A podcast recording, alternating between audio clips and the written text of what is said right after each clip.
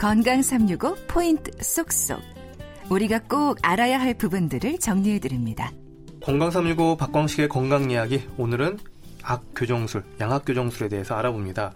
KBS 홈페이지와 유튜브 KBS 콩 그리고 팟캐스트로도 서비스되는 건강 365 포인트 쏙쏙 한림대 성심병원 구강 아간면외과 양병은 교수와 함께합니다. 교수님 그러면 악교정술, 양악수술로 불리는데요. 사실 수술이라는 단어가 주는 부담도 있습니다. 어떤 방법의 치료법인지 설명 부탁드립니다. 결국에는 뼈를 잘라야 됩니다. 네, 뼈를 자르는 수술이기 때문에 상당히 위험한 수술은 맞습니다. 그런데 이제 앞서 말씀드린 여러 가지 문제들을 해결하기 위해서 그, 그 얻는 이득이 많기 때문에 그런 위험을 감수하고 수술을 하게 되는 것이죠. 결국에는 위치를 정상에서 벗어난 위치를 원래 기준치, 평균치로 옮겨주는 수술이라고 보시면 되겠습니다. 음, 좀 더 구체적으로 어떻게 수술이 진행되죠?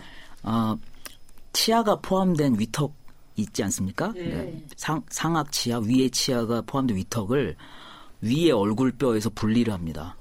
그래서 이제 사실 의료용 톱으로 자르게 되죠.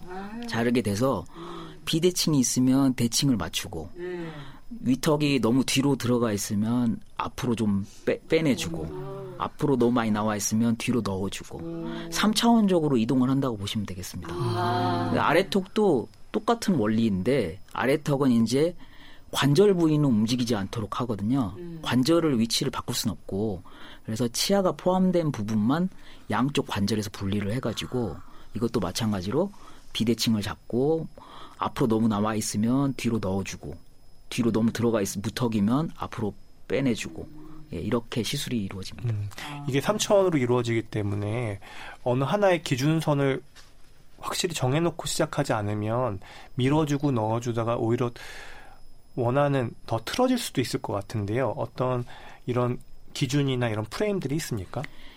그거는 선악들이 우리가 건강한 얼굴에 대해서 많이 연구해 왔습니다. 그래서 건강한 얼굴, 턱의 위치, 그다음 뭐 기도의 공간, 뭐 혀의 위치 이런 것들을 다 고려해서 최적의 원래 상악이나 하악이 어느 부분에 있었어야 건강한가를 다 수치화했습니다. 그래서 그렇지만 환자를 모두 그 수치에 다 맞출 수는 없고요. 환자가 가지는 기본적으로 가지는 구조에 최적화된 부분이 어딘가를 다 검사를 하고 그 부위에 맞추도록 수술을 하고 있습니다. 음, 그러면 이 수술의 난이도랄까요? 전신 마취가 필요할 것 같은데 수술 시간이라든지 수술 전에 꼭 확인해야 하는 부분은 어떤 걸까요? 이 수술은 이제 출혈도 좀 많이 되고 그러기 때문에 전신 마취가 필수적입니다. 그래서 대략 수술 시간은 편악 수술이 있고 양악 수술이 있지 않습니까? 당연히 한쪽 턱만 수술하면 수술 시간이 좀 빠릅니다. 뭐 한 두세 시간 정도 걸리고요. 만약에 양쪽 턱을 수술하게 되면 한 네다섯 시간 정도 걸리게 됩니다. 그리고 이제 심한 경우는 뭐 광대뼈나 뭐 이런 데까지도 같이 수술을 하게 되는데요. 그러면 수술 시간이 좀 더 늘어나게 되겠습니다.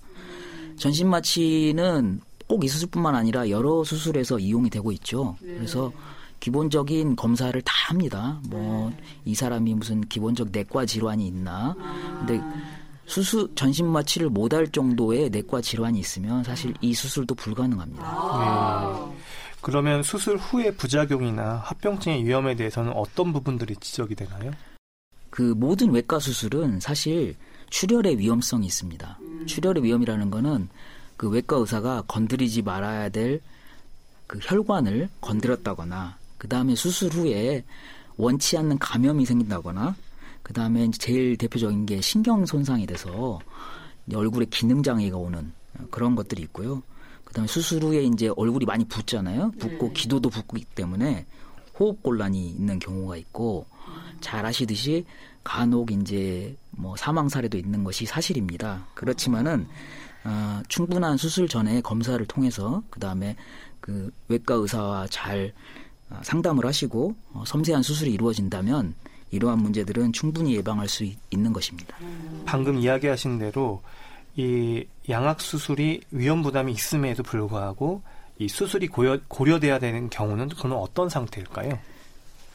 어, 모든 수술에는 어, 득과 실이 있습니다. 씹는 기능을 개선한다고 하는 것이 아주 사소해 보이지만 여러분의 전신 건강에 아주 심각한 영향을 미칩니다. 잘 소화를 못 시킨 영양분이 어떻게 몸 전체로 퍼지겠습니까? 그래, 그리고 앞서 말씀드린 수면 무호흡 관련은 이제 낮에 너무 피곤하고 이런 부분들이 턱이나 얼굴의 문제와 관련이 있었다고 누군들 생각해 보셨겠습니까?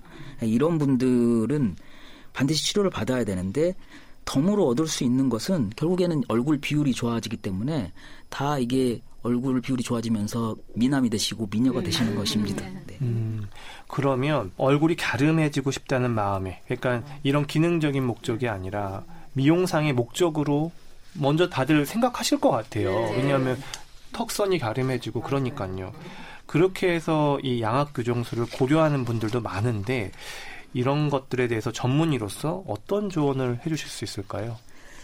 사실은 그 제 외래 찾아오는 분들 중에 아, 딱 보기에 뭐 비대칭도 없고 아무렇지도 않고 너무 예쁘게 잘 생겼는데 수술을 하겠다고 오는 분들이 꽤 있습니다. 그런데 이제 고칠 게 별로 없는데 고치러 오시는 거죠. 그래서 그때는 꼭 얘기를 합니다. 이 100% 안전한 수술은 없고 당신이 이 수술을 통해서 또 잃어버리는 것들이 있을 수 있다. 그래서 단순 예뻐지기 위해서 이 수술을 한다고 하는 것은 잃어버릴 수 있는 위험성이 너무 많기 때문에 심각하게 한 번쯤 더 생각을 해보셔야 된다. 이렇게 말씀을 드리고 있습니다.